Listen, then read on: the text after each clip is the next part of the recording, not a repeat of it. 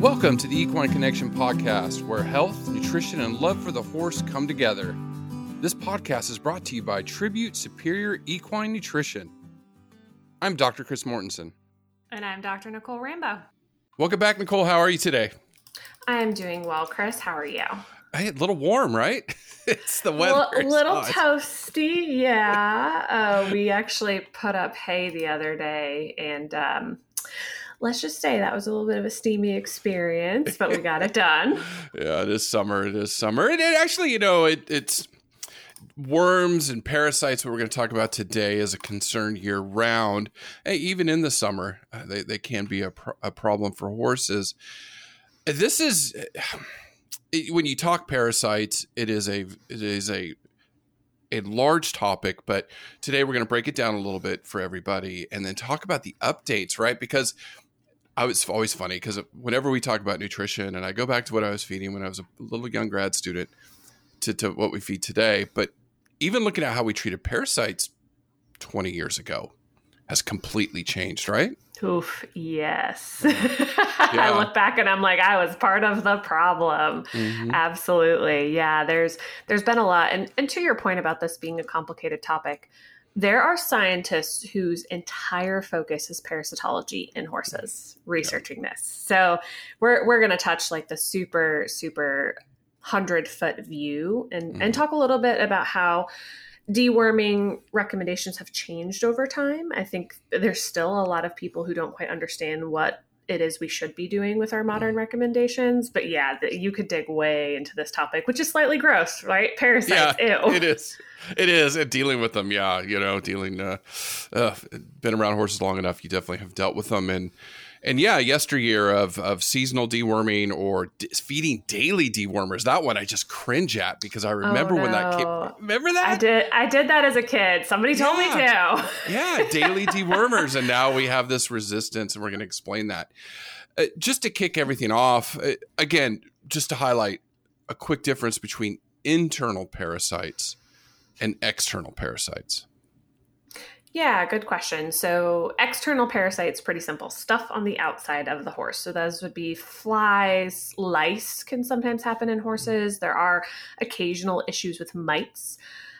Internal parasites are little yucky things that the horse is infected with and they actually live in the body. And then there's there's this interesting kind of crossover which are bots mm-hmm. which for the purpose of the horse as the horse is a part of this fly's life cycle it's an internal parasite but it is also a fly. However it's really just classified as an internal parasite because that is the area where it actually impacts the horse. But yeah these are you know inside outside yucky things but ultimately what we're talking about today would be the internal parasites. I know we've talked about fly control, and there are things you could feed horses that impact some of our external parasites. But today's focus is specifically on those internal parasites, including bots, which are that kind of intermediate mm. um, option in that internal parasite group because of how it impacts the horse. Yeah, I know. I do want to ask you about impacting the horse, and I just real quick to bring it up too because it, it's we're going to talk about dewormers and resistance. And these worms are, are, are becoming more resistant to certain classes of our dewormers. And so that's what we're kind of talking about in the beginning of how things have changed. The fly control that is in essential k with tribute that is not a dewormer that's a, a larvicide right so it's passed in the manure it's totally different there's no resistance associated with that so don't get that confused with uh, like feeding a daily dewormer. So I just wanted to highlight that real quick. Internal parasites, how do they impact the horse? I mean, it's not just, ooh, it's gross. It, it, it, because it, it is, it is. You know, you've seen worms in manure, and you're like, ugh. But uh, you know, how else do they impact them?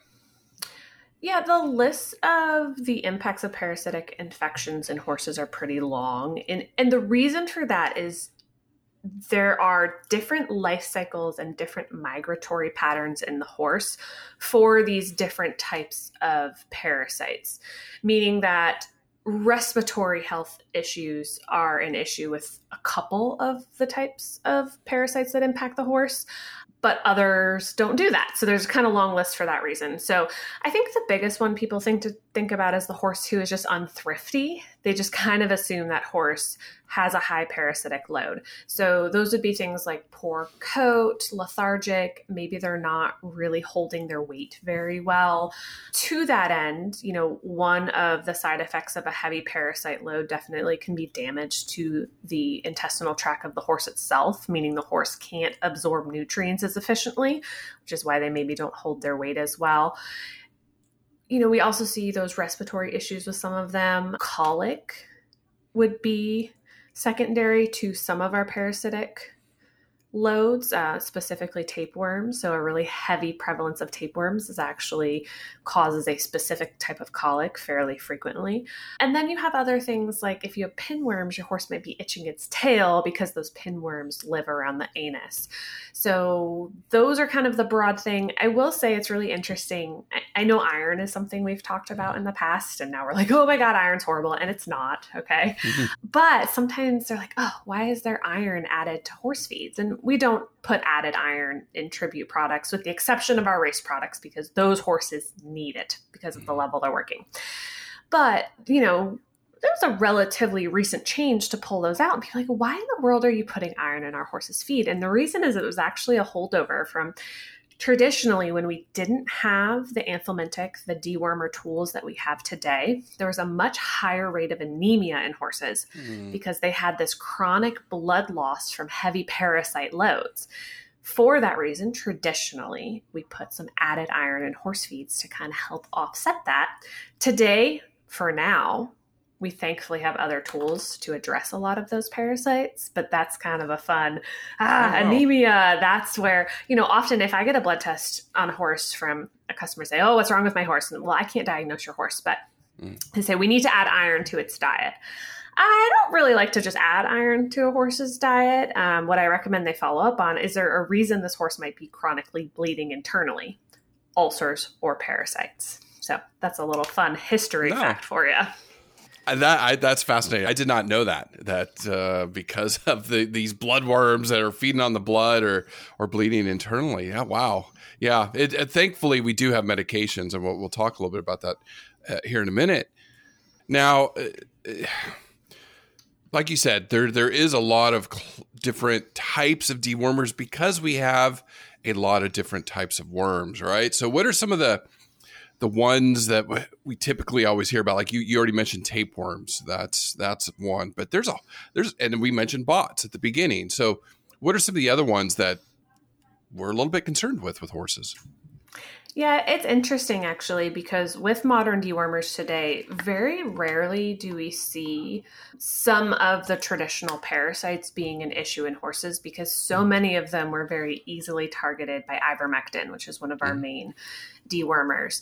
Uh, so, you know, uh, things that we might think about. So, like large strongyles, for a long time were a major issue in horses, mm-hmm. very sensitive to ivermectin. As a result, it's largely eliminated in the domestic horse today. The other type of strongyles, small strongyles, that's one that's more of a concern in horses today, a little bit more challenging, and it's one of the ones the eggs we're actually measuring in our fecal egg count. This one, because it encysts in the body wall of the horse and actually along the intestines, that can be a problematic one. Things that you know you don't hear about much: threadworms, which actually can live in the nuchal ligament of the horse's neck. Uh, lung worms, so talking about you know a respiratory issue. These are worms that actually live deep in the horse's lungs. Those, you know, not generally an issue in the well dewormed horse today pinworms we mentioned horse itching that would be one as well. So those are a little bit different than some of your other worms in the sense many of these ones travel throughout different organ systems in the horse's body. Pinworms are ingested um, through fecal matter so contaminated soil etc and they actually just live in the horse's digestive tract and kind of set up shop right at the very end and then they actually kind of come out and they irritate the anus itself and so mm. that can cause that tail scratching type thing uh, one that is a major issue in foals, but not adult horses generally, are ascarids, which are roundworms. So these actually migrate through the bloodstream to the liver and lungs um, and then go back to the small intestine. So, like these things travel around. Uh, so, this is you know, something that can be very, very impactful to a foal's health um, and potentially life threatening. So, one of those reasons that, you know, we're going to talk a little bit about modern deworming today and how much less deworming we have to do. Mm. I will say it does look a little bit different in the foal because there are specific things like ascarids that foals are still susceptible to that in the adult horse, their immune system really just takes care of. So you do have to have a little bit more intensive deworming protocol still in the foal that we don't necessarily do in the adult horse today. Not to say that, you know, recommendations for foals haven't changed over the years as well. Yeah, there was a an image on Google. You can just Google it. it, it it's it's like parasites. There's a, it's a water drop, and I always use this whenever I talk to parasites to my students. And in there, you can see little bits of worms, right? So it's just on a, on, on a blade of grass, a drop of water, and then you've got parasites in it. So you I always use it to say there's all this in the environment that the horse is exposed to, right? And that's how they pick it up. It's not just you know contaminated with manure. It's it's parasites can be everywhere, so they're gonna get them, right? They're gonna they're gonna ingest these. Oh, yeah. No, absolutely. I mean, so the majority of them, their life cycle goes through the manure of the horse, but it's not just yes. like, oh, there's manure yeah. everywhere. Yeah, yeah. Once it's in the environment, it's in the environment. So this, it is not to say that if like your horse has some parasite load, that is some sort of failing in your horse keeping. In fact, the goal is not for your horse to carry a parasite load of zero. Yeah. The goal is for your horse to carry a parasite load that is low enough that it does not impact their health. Because ultimately, let's kind of roll into this discussion of resistance. Mm. If you are attempting to make a parasite load of zero, A, it's impossible. B, what you are doing by continuing to throw drugs at those parasites, you're never going to kill all of them. Therefore, the ones that don't get knocked out by your dewormer, they are generating the resistance such that as they replicate over time, you're breeding super bugs that we mm. don't have things that kill them. So, yeah, parasites are in the environment. Now, obviously, we're going to recommend manure cleanup, things like that, but you're never going to have a zero parasite load. No, now, you no. can have a zero fecal egg count that is mm-hmm. different from a zero parasite load. And and I do want to emphasize like yeah, oh my God, they're icky. Okay. But just because we have this concept that parasites are gross doesn't mean our goal should be to throw all the drugs and make them go away. That actually creates a huge issue for us as a horse community over time. And we're, we're already showing those issues. Yeah. No, yeah, and and even you know like these uh, stomach bots. One thing we their life cycle is the fly lays the eggs on the the bottom legs of the horse, and as the horse grooms, it, it eats the eggs. I mean, this is it, they're going to get it. They're going to get infected, but that's a great point that you can't get it to zero. And you explained resistance, so we are seeing more resistance in our dewormers. They're not as effective, so things have rapidly changed in the last ten years. So, what is I guess the proper procedures today? If I'm a horse owner, okay, I need to check my parasite load and I need to treat my horse. How should they go about that? Yeah, yep. So no more daily dewormer. Guilty. Long gone. Long yep. time ago. Okay, I was a child. It's not my fault. the, the other thing we're not going to do is like go to the feed or the tack store and buy like the rotation. I also remember it being like in this month do this one, in that month mm-hmm, do that one, mm-hmm. etc. So the recommendation today is to do what is called a fecal egg count or a fecal float twice per year. Sometimes in a horse who has a really heavy parasite load, we might actually use the intervention indicated by what that fecal egg count says. And then we might come back at a, it depends on the dewormer and, and the type of parasite we're looking at. Um, but we might actually come back some period after that and do a retest to see how well the dewormer worked in that horse. So there are occasional times that we're going to recommend more than your twice yearly fecal egg count. But what a fecal egg count actually does is it allows you to classify horses based on their egg shedding level. And it's kind of interesting because not all horses shed at the same level. You know, some of the research has shown there are quote unquote high shedders in populations, meaning that, you know, 80% of the f- eggs are contributed by 20% of the horses on the farm. So, for that reason, there's some individual variation on how much deworming is appropriate, even in a barn that is otherwise managed exactly the same. So, you might have a different deworming program even under the same management. Hmm. So, based on the results of the fecal egg count, your vet will help you put together an appropriate deworming protocol. Now, one misconception that I do see happen is that people think because their fecal egg count is zero, therefore they do not need to deworm because their horse is parasite free. And that is absolutely not true. So there are some things that the fecal egg count just won't pick up because not all of those parasites are shed that way. And there are certain parasites we need to deworm for once to twice per year, a little bit depends on your area, etc. But tapeworms and bots, for example, mm-hmm. not going to be picked up on that fecal egg count.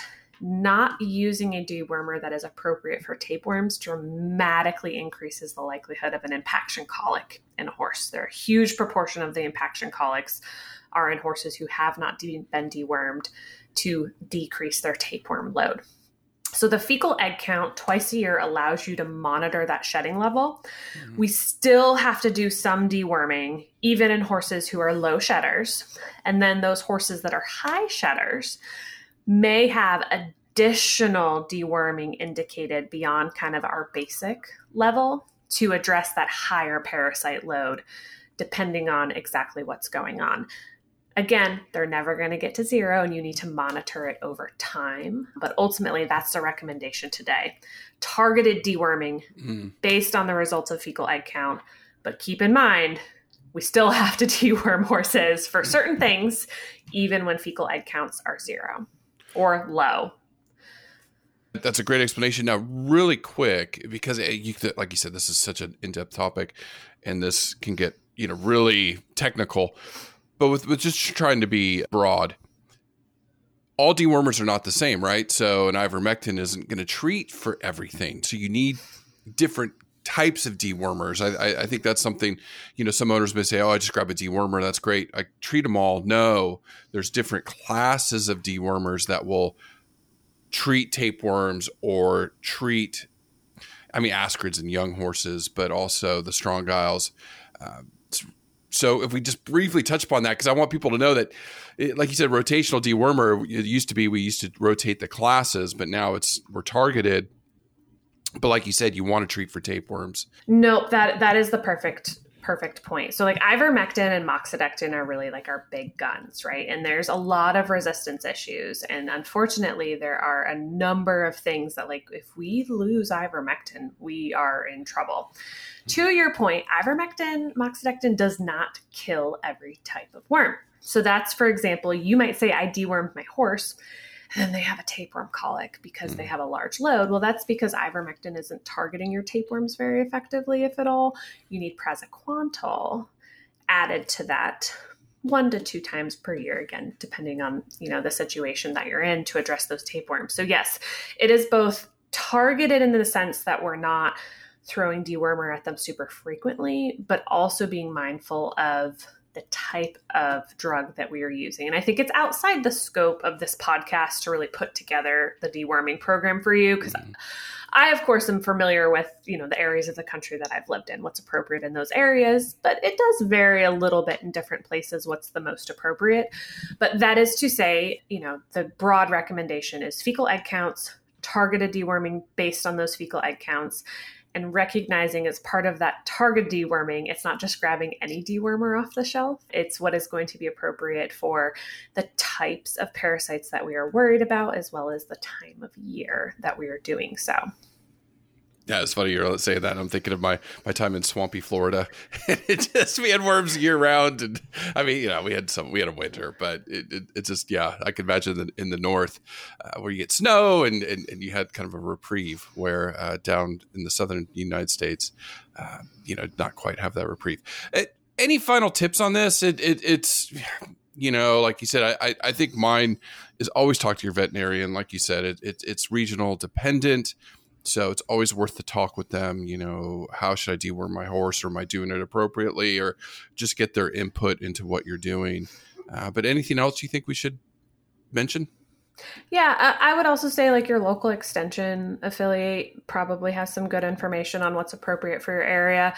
Uh, this is one of those things that, right, it's changed. So I want to say this with kindness. If your vet recommends a daily dewormer or the traditional rotation, they may be a fantastic vet in a lot of ways. They just may not be the most up to date on what's appropriate for deworming. So just make sure that the information that you're getting is in line with kind of those current recommendations. There obviously will be some tweaks depending on exactly, you know, the situation, but overall again, you know, the broad recommendation is stick with that fecal egg count and targeted deworming. That is the type of plan that you are looking to get advice to implement within your specific area, your specific herd, your specific risk factors.